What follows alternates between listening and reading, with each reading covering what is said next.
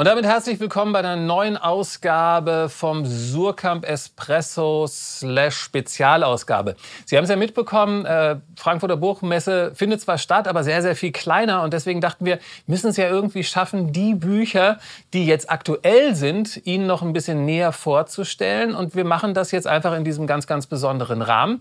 Am heutigen Tage sind es äh, Bücher aus der Sparte Sachbuch und Edition Surkamp. Ähm, ja, der letzten der letzten Monate einfach.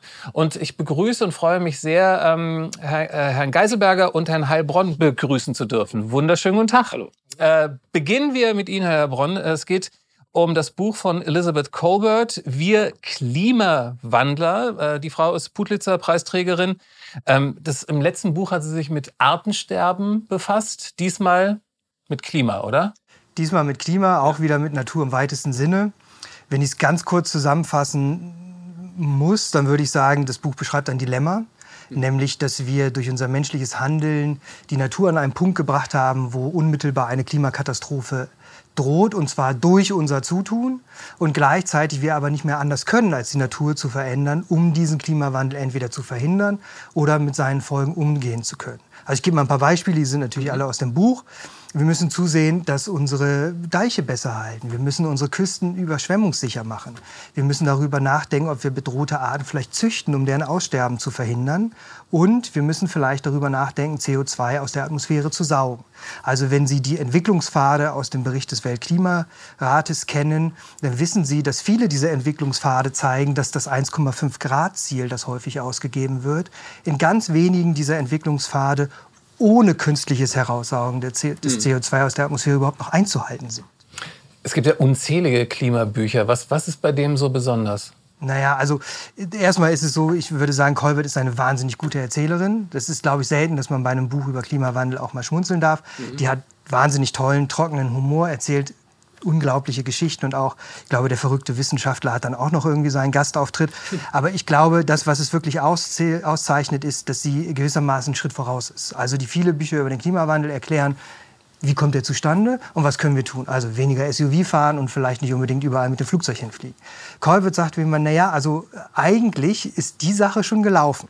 Eigentlich geht es eher um die Frage, können wir durch unser Handeln tatsächlich noch Gutes bewirken? Können wir die Folgen mindern? Können wir den Klimawandel verhindern? Im Grunde ist das eine Parabel auf menschliche Allmachtsfantasien und Kontrollfantasien über die Natur. Das würde ich sagen, zeichnet das Buch aus gegenüber anderen über den Klimawandel. Ähm, Herr Geiselberger, Sie haben das nächste Buch vorzustellen. Äh, Richard Oveden, äh, Bedrohte Bücher. Und es geht, so ein, es geht so ein bisschen darum, äh, Wissen, sagt man ja, ist Macht. Äh, und Wissen wurde sehr, sehr gerne aufgeschrieben. Logischer Schluss ist dann ja einfach, das Wissen irgendwo, das aufgeschrieben worden ist, zu vernichten. Weg ist es. Ist jetzt, glaube ich, mittlerweile nicht mehr so einfach. Um was für bedrohte Bücher geht es da? Ja, da muss man zunächst sagen, es geht gar nicht nur um bedrohte Bücher, sondern es geht um bedrohte Tontäfelchen mit Keilschrift, um mhm. bedrohte per Pergamentrollen und bedrohte Bücher und um bedrohte Archivordner quer mhm. durch die Geschichte. Es beginnt mit der Bibliothek von Alexandria, geht über die Bibliothek im belgischen Löwen, die im Ersten Weltkrieg von deutschen Truppen zerstört wurde und dann im Zweiten Weltkrieg nochmal zerstört wurde. Es geht aber auch um die aktuelle Situation in Afghanistan, wo die Taliban schon wieder anfangen, den Zugang zu Bibliotheken einzuschränken, mhm. insbesondere weibliches Bibliothekspersonal zu schikanieren. Ähm, für so einen historischen Überblick ist der Autor genau der richtige Mann. Richard Ormond ist der Bodleian Librarian. Die Bodleian Library ist die Hauptbibliothek der Universität Oxford und für Buchliebhaber sozusagen ein mythischer Ort, wie direkt aus einem Umberto Eco-Roman. Da werden auch viele Filme gedreht, weil das so tolle alte Gebäude sind. Da wurden die ersten beiden Harry Potter-Filme gedreht zum Beispiel. Ähm, solche äh, Bibliotheken oder auch Archive, um Archive geht es in dem Buch auch, stellen wir uns ja immer eher so als sehr ruhige, friedliche, stabile Orte vor. Mhm. Was aber Ormondon in dem Buch zeigt, ist, dass diese Orte immer fragil und bedroht sind. Sei es durch feindliche Truppen, die im Krieg das kulturelle Gedächtnis des Gegners auslöschen wollen, sei es aber auch durch, durch Vernachlässigung oder, oder Unterfinanzierung, wenn einfach das Geld fehlt, wie mhm. zurzeit gerade in England, aber ich glaube auch in Deutschland vielen Stadtteilbibliotheken. Ähm, äh, das sind ja diese ganzen Bücher oder die Keilschriften äh, die, oder Täfelchen, die Sie äh, an, äh, angesprochen haben. Aber es geht doch wohl auch um digitale äh, Archive. Ne? Gibt es da eigentlich schon so richtige Archive? Man, ja, man sagt ja immer, dass das Netz vergisst nie. Ja, das ist das Problem. Das, das Netz vergisst nämlich manchmal schon. Ah. Und manchmal wird auch einfach, vergisst das Netz auch was, einfach was gelöscht wird. Mhm. Also YouTube hat vor einigen Jahren 17 Stunden, also äh, tausende Stunden Material, Videomaterial über den syrischen Bürgerkrieg gelöscht. Das ist dann weg. Mhm. Stellen Sie sich einen Historiker vor, der in 100 Jahren die Geschichte der Trump-Präsidentschaft schreiben möchte und nicht mehr an die Tweets von Trump rankommt oder um die ganze Kommunikation, die sich im Internet darum entsponnen hat. Also wie man jetzt in diesen digitalen Zeiten digitale Kommunikation archivieren kann, ist ein großes Thema und ist auch ein Thema in diesem Buch. Da gibt es ein eigenes Kapitel, das heißt die digitale Flut. Da schildert Richard Ormondon Versuche, digitales Wissen zu speichern. Mhm. Solche Versuche gibt's. Ähm, die Library of Congress in Washington hat versucht, mit Twitter das zu machen. Das ist aber bald wieder eingestellt worden, weil das Geld gefehlt hat. Es gibt das Internet Archive in San Francisco, das ist eine kleine NGO, die versuchen auch das, das Internetwissen zu speichern, aber sind halt sehr klein und es ist auch nicht klar, wie lange mhm. die das machen können. Und allgemein stellt sich natürlich die Frage, warum man kommerzielle Unternehmen wie Google oder, oder Facebook oder auch kleine NGOs, die so idealistisch designen mögen, also diese, diese Aufgabe überträgt, zu entscheiden, was soll gespeichert werden, was soll ähm, gelöscht werden. Und hier plädiert Richard Ormondon ganz klar für, das ist eine wichtige öffentliche Aufgabe und das mhm. muss mit öffentlichem Geld finanziert werden und das gehört in die Hand von professionellen Archivaren und Leuten bei großen Universitätsbibliotheken. Also beide Welten werden da äh, behandelt. Spannend. Ähm, ich glaube, das nächste Buch äh, werden Sie auch vorstellen, ja. Herr Gasper. Es, es, geht nämlich um Sabine Haag, Gemeinschaft der, der Ungewählten und, und das in einem Wahljahr. Ja. Mein Gott. Also alle, alle wollen gewählt werden und jetzt gibt es sogar eine Gemeinschaft von Leuten, äh, die ungewählt sind. Wer, wer sind diese Menschen? Ja, könnte man natürlich jetzt denken, dass könnte das die ganzen äh, CDU-Wahlkreisabgeordneten sind, ja. die nicht gewählt wurden oder, oder Armin Laschet, der nicht zum Kanzler gewählt wurde wer weiß, was da noch kommt. Ähm, nee, aber mit Ungewählten ist hier was ganz anderes gemeint. Die Ungewählten, das sind in dem Buch von Sabine Haag wir alle. Mhm. Warum sind wir ungewählt? Ich habe mir nicht ausgesucht, dass Sie da sind. Mhm. Christian hat sich nicht ausgesucht, dass ich da bin. Meine Eltern haben sich vielleicht ausgesucht, dass ich da bin, aber im Prinzip müssen wir alle damit klarkommen, dass wir in der U-Bahn, in der Stadt mit Leuten zu tun haben, die wir uns nicht ausgesucht haben. Mhm. Also auch eine, so eine demokratische Frage, wer gehört eigentlich zu dem Wir, was die Demokratie ausmacht. Und nur, nur so völkermörderische Bewegungen wie der Nationalsozialismus maßen, Nationalsozialisten maßen sich an, dass sie entscheiden dürfen, mit wem sie auf der Erde zusammenleben, wie Hannah Arendt das im Zusammenhang mit dem Eichmann-Prozess geschrieben hat. Ähm, und diese Figur der Ungewählten ist das zentrale Element in diesem Buch, mhm. mit dem Sabine Haag darüber nachdenkt, wie ein offeneres, demokratischeres, inklusiveres, wie er heute aussehen könnte. Und, und, wie könnte so eine demokratische Lebensweise, die sie da entwirft, aussehen? Das ist wahrscheinlich jetzt äh, äh, Hat natürlich viele Aspekte, ja, aber und also, also der Ethos der Kohabitation, also Leitlinien oder Prinzipien des Zusammenlebens, gut, da wäre natürlich schon viel gewonnen, wenn wir alle das lernen, dass wir diese Perspektive mhm. der oder des Ungewählten einnehmen, weil das hilft ja einfach, bestimmte Sachen anders zu sehen. Ähm, sie entwickelt dieses Ethos der Kohabitation dann im Dialog mit DenkgefährtInnen, wie sie das nennt, mit mhm. der angesprochenen Hannah Arendt oder mit Judith Butler und auch mit Audre Lorde. Und dabei ist ein Punkt, der für sie sehr wichtig ist, dass wir verstehen, was wir oft als Gegensatz sehen, Freiheit und Sorge, Freiheit und sich umeinander kümmern. Wir stellen uns ja ein mhm. erfolgreiches Individuum als sehr leistungsfähig und geradezu autark vor. Der Soziologe Wilhelm Heidmeier spricht in dem Zusammenhang von roher Bürgerlichkeit, also was dann auch schnell zur Abwertung von ökonomisch Schwächeren führt. Und gegen diese rohe Bürgerlichkeit will Sabine Haag zum Beispiel eine zärtliche Bürgerlichkeit setzen, die mhm. davon anerkennt, dass wir aufeinander angewiesen sind, dass wir auf gegenseitige Fürsorge angewiesen sind. Und sie will auch, dass wir realisieren, dass wir dafür Infrastrukturen, stärkere gemeinsame Infrastrukturen der Bildung und der Pflege brauchen. Mhm. Ähm, das nächste Buch, Herr Bronn, ähm, haben Sie sich oder ne, nehmen Sie sich vor, jetzt in diesem Rahmen, ähm, äh, verkannte LeistungsträgerInnen, so heißt es. Und ähm, es, es geht, glaube ich, so, wenn ich es richtig verstanden habe, berichtigen Sie mich, so, so ein bisschen darum, dass vor, als der erste Lockdown war, haben wir alle geklatscht über die Menschen, die den ganzen Laden am Laufen gehalten haben. Und jetzt wird sich in diesem Buch ähm, äh, dieser, ich, ich mache es wirklich mal in große Anführungszeichen, dieser Klasse genähert. Wie wird sich das, wie wird das getan? Also ähm, vielleicht kann man schon mal damit anfangen, dass man die großen Anführungszeichen weglässt. Ähm, der Begriff ist durchaus bewusst gewählt und ähm, eine der Aussagen dieses Buches ist, ja, es, gibt eine Klasse von Menschen, deren Arbeit zum einen nicht so sonderlich wertgeschätzt wird in unserer Gesellschaft und zum anderen, ähm, die vielleicht auch nicht so sichtbar ist, wie man sich das wünscht. Ähm, ich nehme noch mal die Corona-Pandemie auf, die Sie eben, oder den Lockdown, den Sie eben erwähnten. Ich glaube, wir haben alle gemerkt in der Zeit, dass es einfach, dass unser Alltag oder dass wir in unserem Alltag in einem ganz großen Maße angewiesen sind auf andere Menschen, auf die Arbeit anderer Menschen, die wir häufig für selbstverständlich halten und deren Arbeit wir für selbstverständlich halten. Das gilt für Paketboten, Paketbotinnen, das gilt für Krankenhauspersonal, das gilt für das Erziehungswesen. Ja? Ähm, und es gilt zum Beispiel auch für Essenslieferanten. Und das, was dieses Buch sich äh, zum Ziel gesetzt hat, ist, ähm, sich 22 dieser Bereiche herauszunehmen mhm. und die Menschen und die Arbeit, die sie leisten, sichtbar zu machen. Und das geschieht in einem ganz großen Teil, indem diese Menschen selber zu Wort kommen. Das heißt, ihren Alltag schildern, was machen die eigentlich? Mhm. Also wie funktioniert so ein Lager von Amazon ne, zum Beispiel? Ähm, was sind die Probleme? die zum Teil massiv sind, von unvergüteten Überstunden bis hin zu also äh, echte Schikane am Arbeitsplatz und was konkret lässt sich verbessern. Ähm, diese porträtierten Angestellten da, man kann ja sagen, befinden sich in so einer Art äh, prekären Arbeitsumfeld, ja. Und äh, manchmal hat man das Gefühl, dass egal was man da hört, es geht immer noch einen Schritt tiefer, ne? Und es wird immer schwieriger und äh, Gibt es denn irgendeine Art Licht am Ende des Tunnels, wo man sagt, ähm, da gibt es Hoffnung, dass dort vielleicht auch die Arbeitsbedingungen für diese Menschen besser werden? Mm, ja, das gibt es auf jeden Fall. Also das eine sind ganz konkret ähm, gewerkschaftliche Organisationen, zum Beispiel im Krankenhaus und im Erziehungswesen. Beides Bereiche, in denen Arbeitskampfmaßnahmen lange Zeit sehr, sehr schwierig zu organisieren waren, weil das Arbeitsethos extrem hoch ist. Mhm. Ähm, die sind sozusagen mehr und mehr eingebunden ähm, in gewerkschaftliche Organisationen. Es geht aber auch auch um Bereiche, denken Sie zum Beispiel an diese Essenslieferanten. Das sind Bereiche, in denen die Arbeit mit Absicht so organisiert wird, dass die Menschen im Grunde überhaupt keine Möglichkeit haben, sich zu organisieren, weil die sich einfach untereinander gar nicht mehr kennen. Mhm. Und auch die finden eigene Strategien, sich zu organisieren. Das reicht von einfachen WhatsApp-Gruppen über Online-Gewerkschaften. Und vor allem, was sie kennenlernen, ist, das sind keine Menschen, das sind, das sind keine, sie lernen keine Opfer kennen. Sie lernen Menschen kennen, die auf sich und auf ihre Arbeit extrem stolz sind. Mhm. Und die Forderung, die sie, die sie stellen, die, die kann man tatsächlich so formulieren. Ich mache meinen Job gut. Und jetzt müsst ihr euren gut machen. Herr Geiselberger, ähm, Natascha Strobel im nächsten Buch äh, knallt einfach uns so eine äh, ja, Überschrift als Titel um die Ohren wo man sich natürlich sofort fragt, was ist das? Was ist radikalisierter Konservatismus?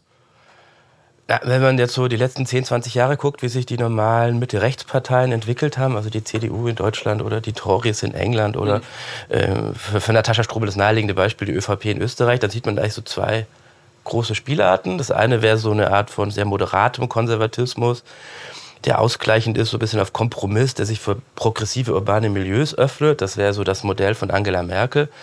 Wir sehen aber auch und zunehmend so eine Art härteren Konservatismus, der so mit dem Nachkriegskonsens bricht, nicht mehr unbedingt auf mhm. Ausgleich mit der Sozialdemokratie aus ist, der immer so ein bisschen Radau macht, auf Polarisierung setzt. Das beste Beispiel dafür ist natürlich Donald Trump oder auch die Brexit-Tories oder in Deutschland, was ist nicht, Leute wie Hans-Georg Maaßen oder die sogenannte Werteunion. Und diese härteren Konservativen, die sehr auf Polarisierung setzen, die nennt, äh, das nennt dieses Phänomen Natascha Strobel in dem Buch radikalisierten Konservatismus. Mhm. Und sie buchstabiert anhand einem Vergleich von einerseits Trump und äh, Sebastian Kurz, ich meine, die sind sehr unterschiedlich, also der impulsive Trump und der immer sehr kontrollierte Sebastian Kurz. Analysiert sie das und sie führt das aus für so sechs typische Strategien, die man da immer wieder findet mhm. bei diesen radikalisierten Konservativen. Das neben der angesprochenen Polarisierung also im permanenten Anheizen von so einem Kulturkampf, wir, die hm. normalen Deutschen, gegen die Leute im Prenzlauer Berg und in Kreuzberg, irgendwas mit Gendersternchen. Das ist eine andere Strategie, ist aber so eine, so eine Infragestellung der Gewaltenteilung, wenn man die Medien kritisiert oder die Justiz kritisiert, das passiert in Österreich zurzeit relativ oft. Oder auch eine Strategie, die sie News Cycling nennt, dass man halt guckt, dass man jeden Tag irgendeine Provokation raushaut, über die sich dann bei Twitter alle aufregen, dass mhm. man 24 Stunden die Debatte bestimmen kann und damit natürlich auch andere Themen aus dem aus der Öffentlichkeit verdrängt.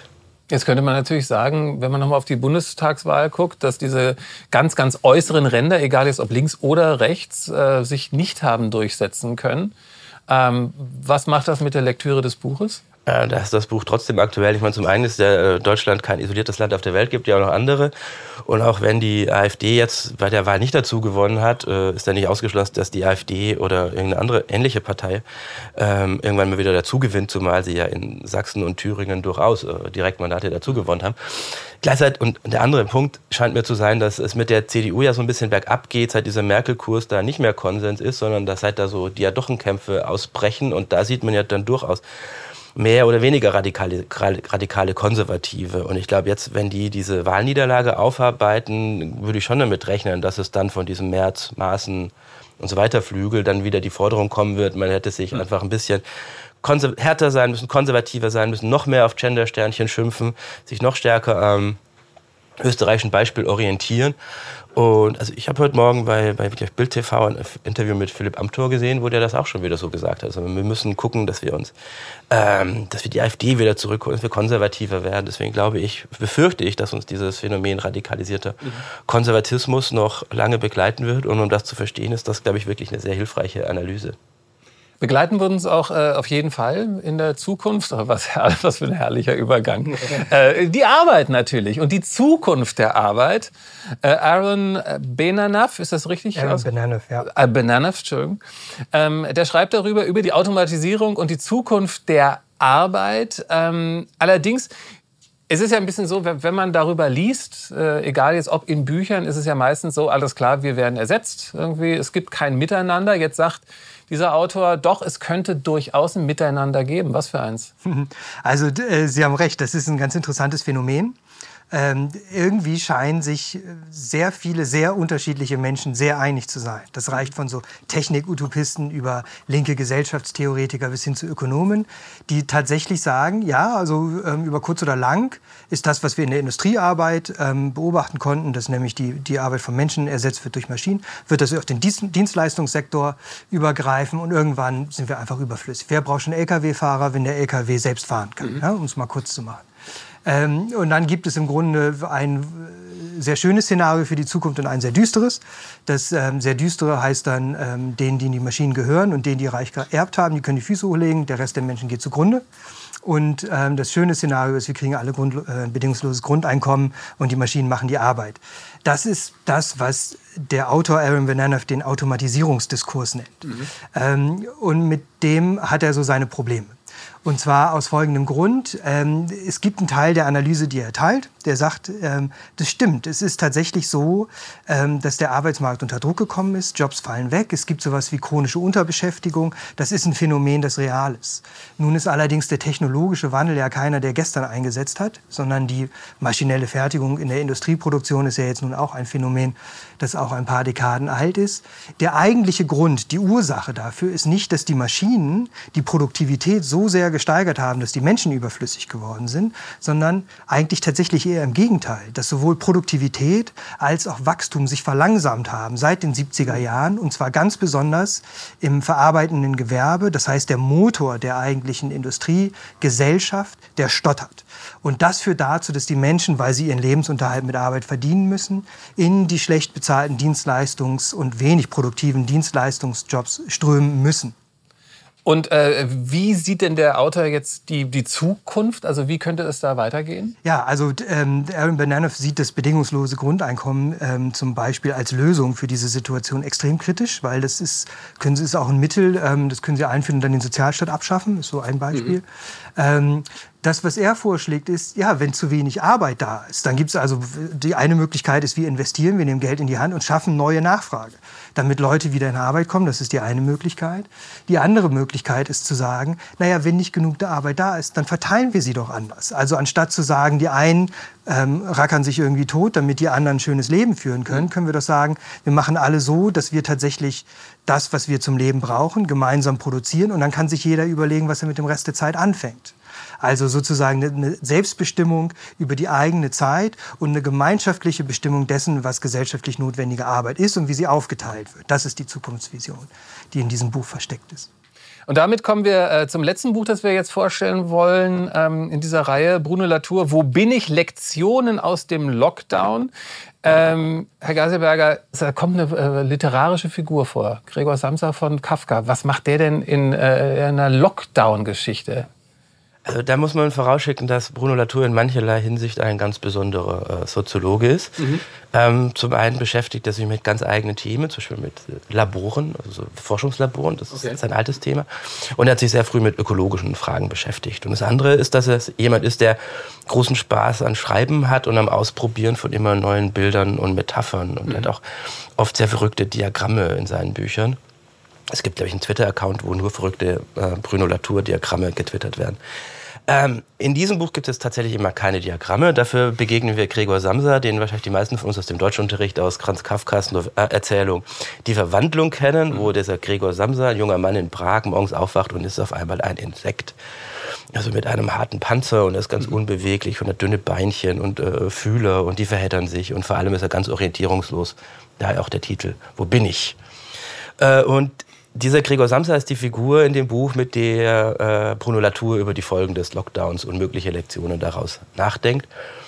Und das sind für ihn jetzt erstmal zwei, sozusagen, äh, die, es, es, geht hier erstmal um so eine Art kognitive Verwandlung. Also wir mhm. haben jetzt einen anderen Blick auf die Welt.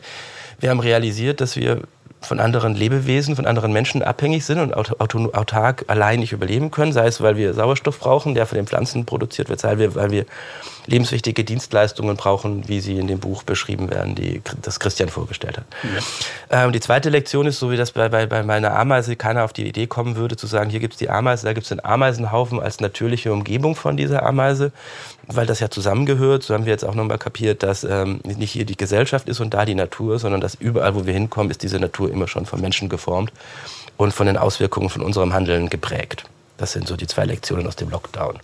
Aber äh, gibt es vielleicht darüber hinaus noch irgendwelche Lektionen oder äh, weil ich, ich dachte so Lektion, also so Lockdown, Corona, das, das hatten wir jetzt. So. Nee, was, was darüber hinaus? Nee, also der, also das ist genau, also der, dieses ähm, der, der Lockdown oder die Corona-Krise ist für ihn dann tatsächlich nur der erste Schritt oder so, mhm. nur das, das verkleinerte Modell von dem, was mit dem Klimawandel und seinen Folgen auf uns zukommt. Und das ist dann der zweite Teil, um den es da auch geht.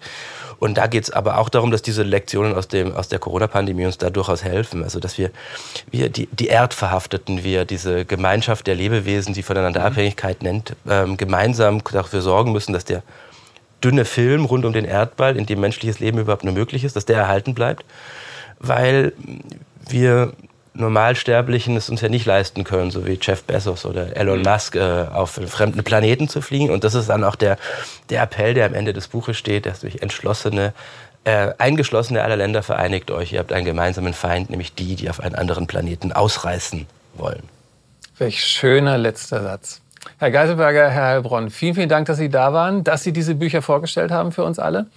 Und Ihnen auch vielen, vielen Dank, dass Sie äh, dabei waren und sich haben diese Bücher vorstellen lassen.